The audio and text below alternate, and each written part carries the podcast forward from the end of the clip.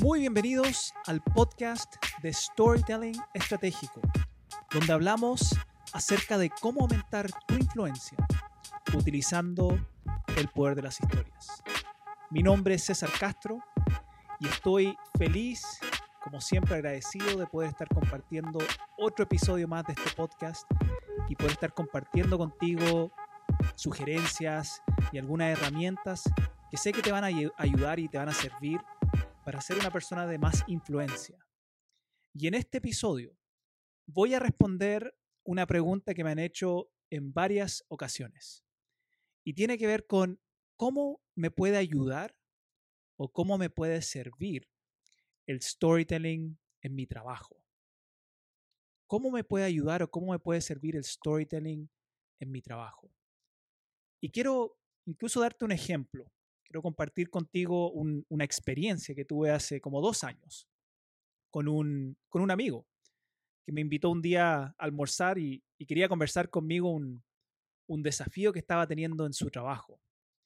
Justamente cuando nos juntamos, él me dijo, César, ¿sabes qué? Tengo una reunión hoy en la tarde con, con un comité donde estaba el vicepresidente de la, de la, empresa y todos los directores de esta empresa. Él tenía un cargo también importante dentro de esta organización. Y me decía, tengo que presentarles a ellos o tengo que hablar con ellos acerca de una mala experiencia que tuvimos con un cliente, una cuenta incluso importante que estamos a punto de perder.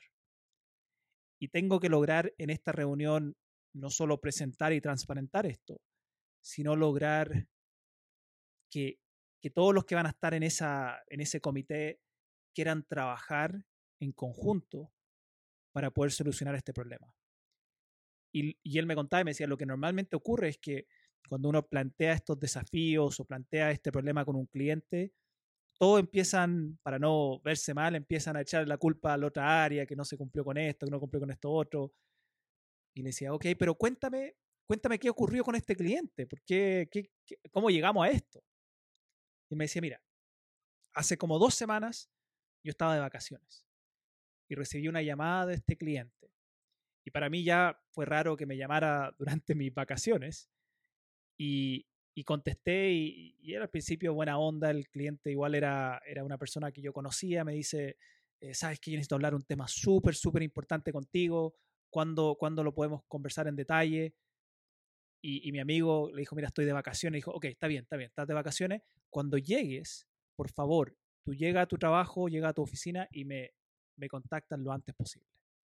ya con eso ya mi, mi amigo estaba diciendo que esto es algo sumamente importante porque si no, el cliente no me estaría dando ese nivel de urgencia.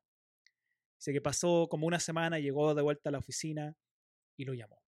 Llamó a este cliente.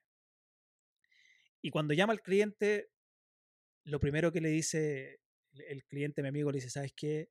Ya estoy harto de ustedes, de tu empresa y le empieza a contar lo que había ocurrido mientras él estaba incluso de vacaciones. Había un pedido que no se había cumplido y, varios temas en los procesos que quizás hubo varias personas involucradas que no cumplieron con su, con su parte y que al final no pudieron llegar con el servicio que le habían prometido al cliente. Nuevamente, este era un contrato sumamente importante, millonario incluso. Y, y el cliente le dijo, mira, tienen dos semanas para arreglarme este problema. O si no, yo me voy a ir. Me voy a ir.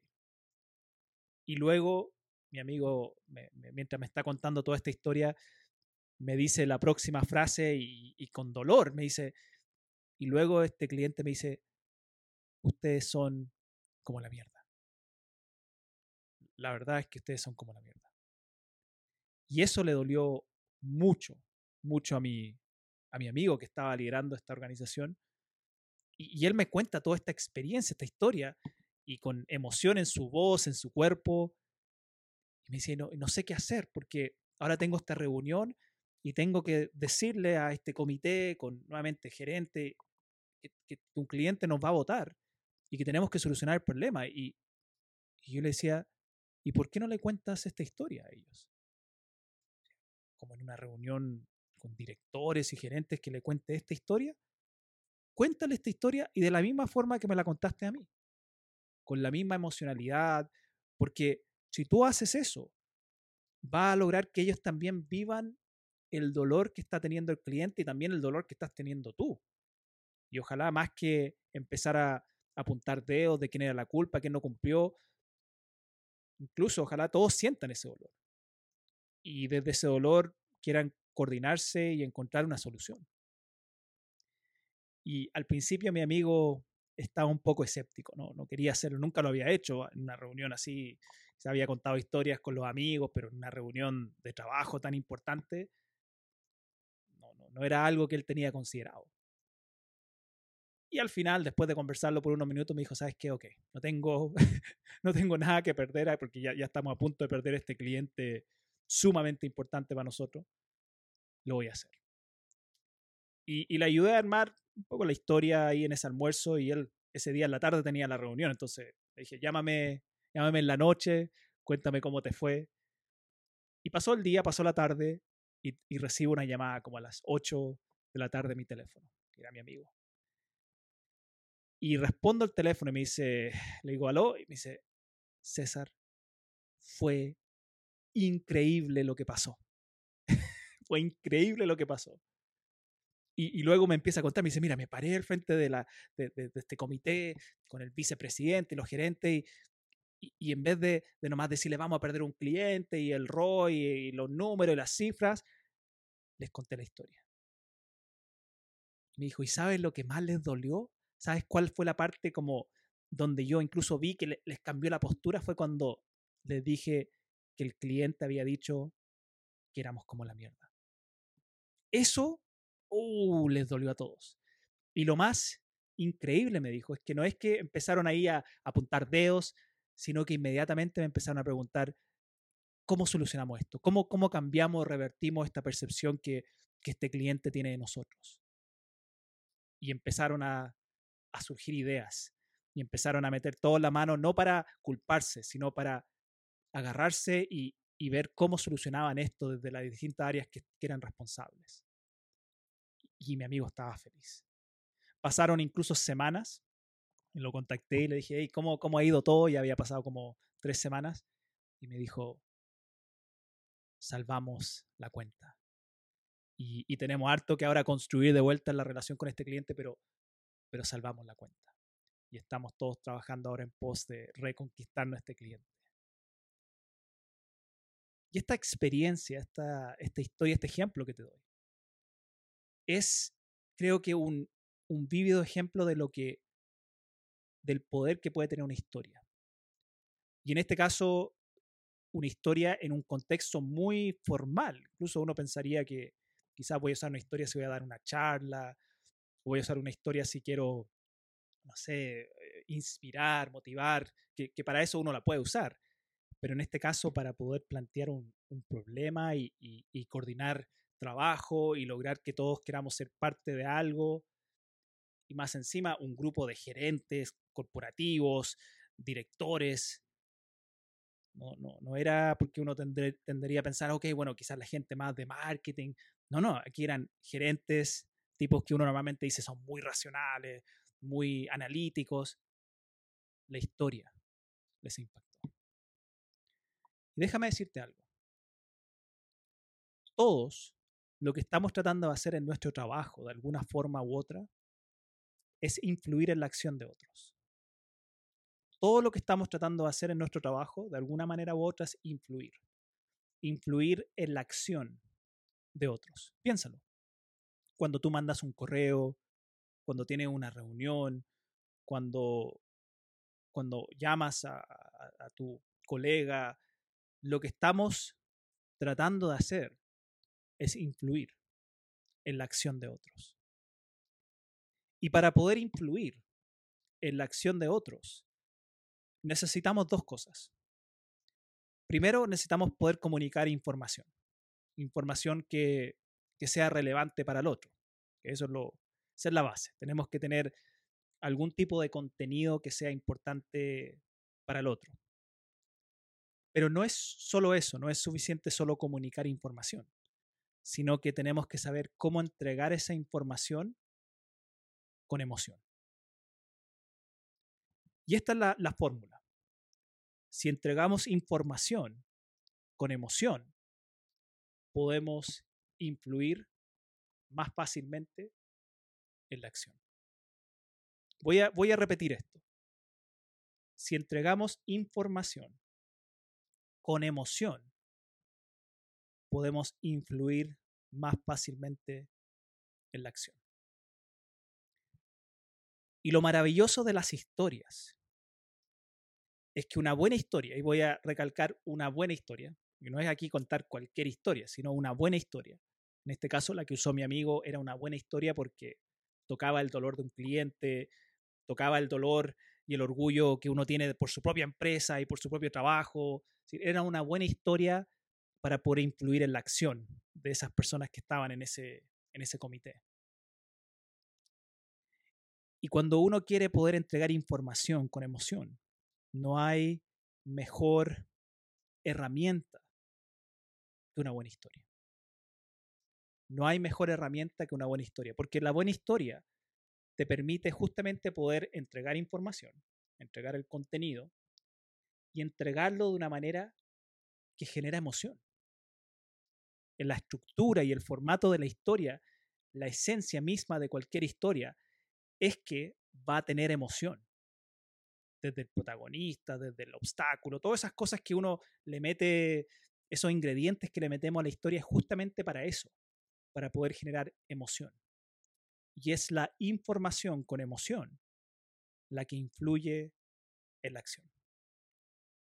Y hay tres, estos, estos son tres que me vinieron a la cabeza. Hay más, ¿ah? pero estos son tres que yo te quiero compartir durante este episodio. Hay tres momentos en tu trabajo donde puedes usar el storytelling. Hay tres momentos en tu trabajo donde sí o sí puedes utilizar el storytelling para poder influir más. ¿Ok? Momento número uno, cuando tú quieres generar mayor conectividad con tu equipo. Si tú estás en un rol de liderazgo y lo que tú buscas es poder generar mayor conectividad, que la gente y, aquí voy a, voy a repetir una frase que quizás me has escuchado decir antes, pero la gente, y aquí tu equipo, si podemos referirnos directamente a ellos, tu equipo se quiere conectar primero contigo, incluso antes que con tu mensaje. Y esto es clave entenderlo, porque muchas veces desde el rol del líder, si yo estoy liderando un equipo, aquí nuevamente, puedo estar como supervisor liderando un equipo chico, puedo estar liderando ya un equipo de cientos o de miles de personas. Es la misma, es la misma regla. La gente, tu equipo, se quiere primero conectar contigo antes que con tu mensaje. Y la mejor manera que podemos generar esa conexión es compartiendo historias, compartiendo nuestras historias. Es decir, cada vez que yo comparto una historia, lo que estoy haciendo es trayéndote a mi mundo. Lo que estoy haciendo es abriendo las puertas, incluso de mi privacidad, para traerte a mi mundo, traerte a mis valores, traerte a mis dolores y traerte a las cosas que me, que me inspiran y que me entusiasman. Te traigo acá. Por eso cuando hemos escuchado la historia de alguien, y, aquí quiero que te trates de recordar esto. Cuando tú has escuchado la historia de una persona, cuando esa persona ha tenido la vulnerabilidad de, abrir su corazón y contarte alguna historia personal, tú te vas de esa historia sintiéndote mucho más cerca, sintiéndote mucho más conectado con esa persona. Y ese es un buen momento para poder usar el storytelling, cuando quiero poder generar más conectividad cuando quiero que exista más conexión o empatía. Y esto funciona para los dos lados. Es decir, por un lado es, yo cuento historias para que, el, para que el resto se conecte conmigo. Y si yo quiero conectarme con el resto, también tengo que hacer preguntas que puedan ayudarme a levantar historias de ellos. Hey, cuéntame la experiencia quizás más difícil que has tenido en tu trabajo. O cuéntame una experiencia que te, te ayudó en tu desarrollo profesional. O cuéntame una experiencia que has tenido con algún cliente donde al principio pensaste que, que iba a perder la relación, pero lograste revertirla. Cuéntame. Y eso es apertura para que esa persona también te cuente su propia historia. Y mientras más nos contamos y mientras más escuchamos, más nos conectamos. Y ese es el momento número uno para poder generar mayor conectividad. El momento número dos es cuando quieres generar mayor entusiasmo, mayor entusiasmo por algún proyecto, algún desafío. Es decir, tú necesitas entender que aun cuando estás dentro de una empresa, tú siempre estás vendiendo algo. Cuando tú vas a una reunión donde tú tienes que presentar un proyecto, tú estás vendiendo ese proyecto. Y para poder vender una idea o vender un proyecto, necesitamos primero generar entusiasmo. Y es mucho más emocional y genera mucho más entusiasmo si te cuento una historia del proyecto, si te cuento, si te doy el contexto del porqué de este proyecto, para dónde va este proyecto, qué problema va a solucionar este proyecto. Y te lo, te lo cuento más desde la historia que solo decir, bueno, este es el proyecto que queremos hacer y este es el, los gastos que vamos a, bajar. Y, no es que esa información no sea relevante en algún momento, pero cuando tú quieres vender una idea, vender es primero tocar las emociones. Muchos creemos que vendemos porque cambiamos la racionalidad de la gente. Y la verdad es que los seres humanos, todos los seres humanos, primero decidimos emocionalmente y después justificamos racionalmente la decisión que tomamos en nuestras emociones. ¿A qué, se refiere esto? Cuando voy a una, a una reunión, estoy presentando un proyecto, la gente primero, lo primero que hacen es toman decisiones desde la emocionalidad. Lo primero que hace la gente es, te creo o no te creo, me da confianza o no me da confianza, eh, quiero ser parte o no quiero ser parte. Y eso es toda una decisión primero emocional. Y luego dame los datos, dame la estadística para empezar a ponerle racionalidad a, la decisión emocional que tomé. Entonces, escenario número dos, cuando quieres generar entusiasmo por algún proyecto o alguna idea. Y escenario número tres, que está muy relacionado a la historia que te conté al principio, es cuando quieres generar mayor compromiso frente a algún, alguna tarea o algún desafío no es suficiente decirle a la gente lo que tienen que hacer. Mi amigo podría haber separado y haberle dicho, mire, vamos a perder este cliente y significa estos millones de dólares y, hay que hacer esto y hay que hacer esto otro. y, probablemente lo que hubiera ocurrido es que hubieran empezado a justificarse, hubieran empezado a protegerse, porque los adultos, no es suficiente decirle a un adulto lo que tiene que hacer.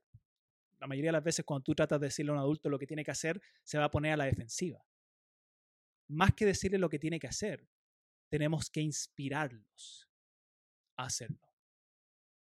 Incluso Simon Sinek, que hay una charla TED que él hizo muy, muy conocida que se llama Start with Why o empezar con el por qué, incluso también tiene un libro y todo eso. Él dice que tú puedes mover a la gente. Hay, dos formas de, movilizar a la gente. desde ahí él, basa su teoría. Primero es, puedes mover a la gente desde el miedo, y que la mayoría de las empresas lo hacen desde ahí. O, si tú ejerces un rol de liderazgo, si no haces esto, si no tienes buenos resultados, te vamos a tener que echar, o si no cumple esto, te vamos a bajar el sueldo, o si no hace esto, no vas a lograr tu comisión. Eso es tratar de movilizar desde el miedo. Y eso es corto plazo. Siempre funciona a corto plazo. Entonces esa es la primera forma. Y la mayoría tratamos de hacerlo desde ahí porque es más fácil. Y es como hemos estado acostumbrados y como probablemente nos han movido a nosotros toda la vida nuestros padres sin intención de hacerlo, pero probablemente era como si no tienes una buena nota te voy a castigar o si no saca esto te voy a, no sé, dependiendo en qué era nos, criamos te voy a, te voy a pegar, o te pero siempre desde el miedo, desde la consecuencia. Y él dice, podemos mover a la gente desde el miedo o podemos moverlo desde la inspiración.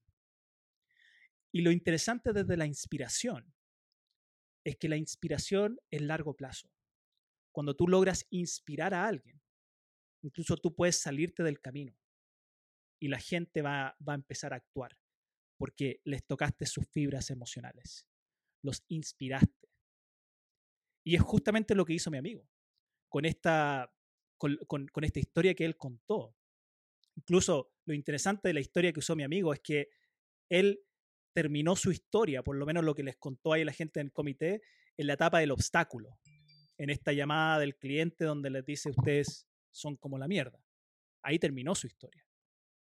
Y luego la solución y el aprendizaje que lo vino a adquirir muchas semanas después, pero la solución la construyó con ellos, la construyó con su propio equipo, con la gente que estaba en ese comité. Y ahora él tiene esa historia, él tiene esa, esa gran historia para poder contarla, para poder utilizarla justamente como un recurso para inspirar a futuros equipos cuando también estén en situaciones similares o cuando también estén enfrentando un desafío con un cliente o cuando también a veces estén apuntando los dedos para ver qué área se equivocó, ahora tiene una historia que él puede utilizar para no mover desde el miedo, sino para inspirarlos a actuar con autonomía y en largo plazo. Y ahí está la ventaja. Ahí está la ventaja de esto.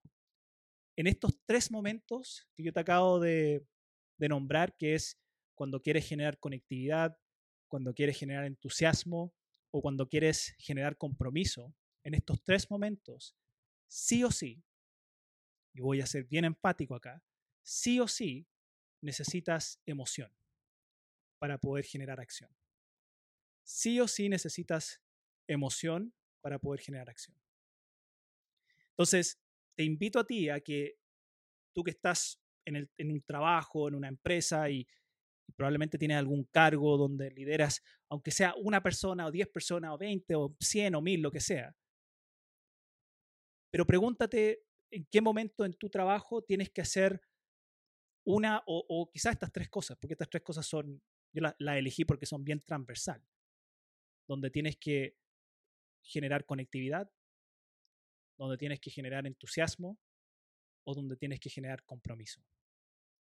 Y recuerda que nuestro trabajo, sin importar incluso el rubro en que estemos, el área en que estemos, si lo, si lo trato de desglosar a su, a su esencia misma, nuestro trabajo tiene que ver con influir en la acción de otros. Nuestra idea, nuestro mensaje, nuestro feedback, lo que sea que queramos llamarle, tiene que al final influir en que ocurra un cambio de acción en el otro.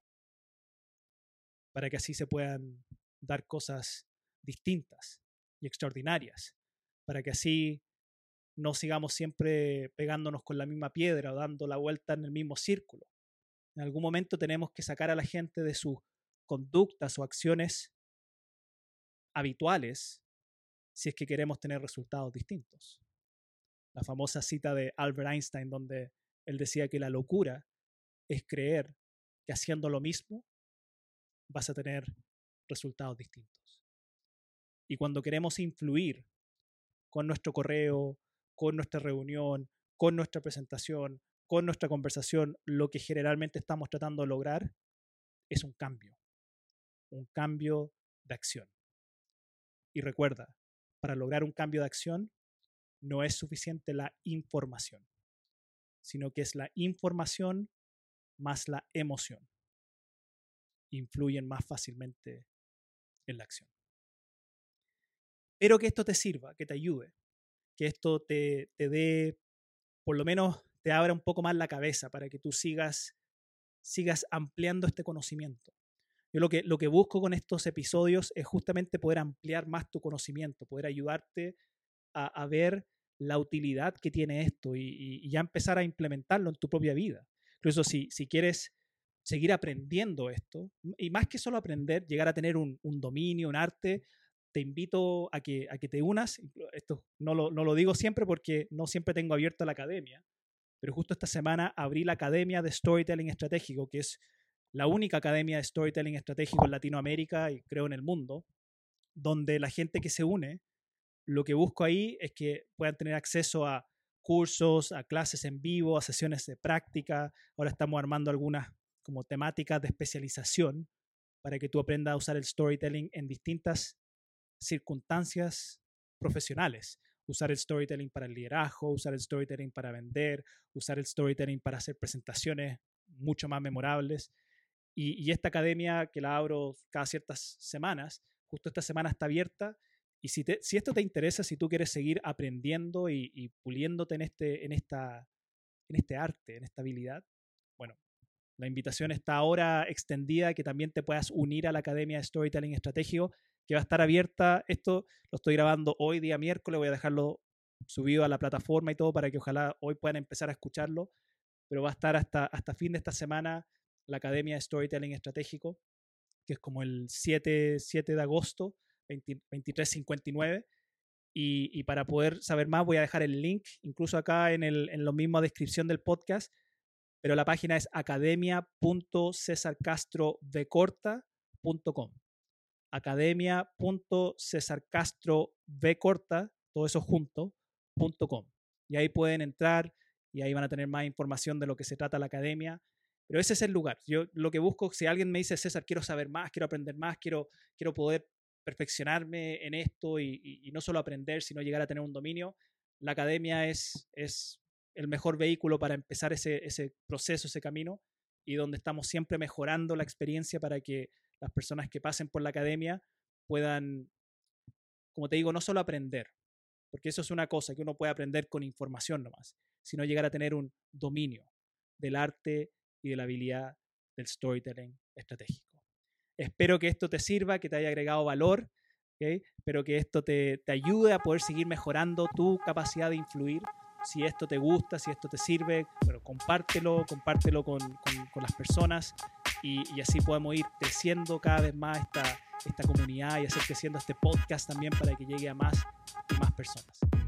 Muchas gracias nuevamente y ahí nos vemos en el próximo episodio del podcast de Storytelling Estratégico, donde seguiremos hablando acerca de cómo aumentar tu influencia utilizando el poder de las historias. Chao, chao.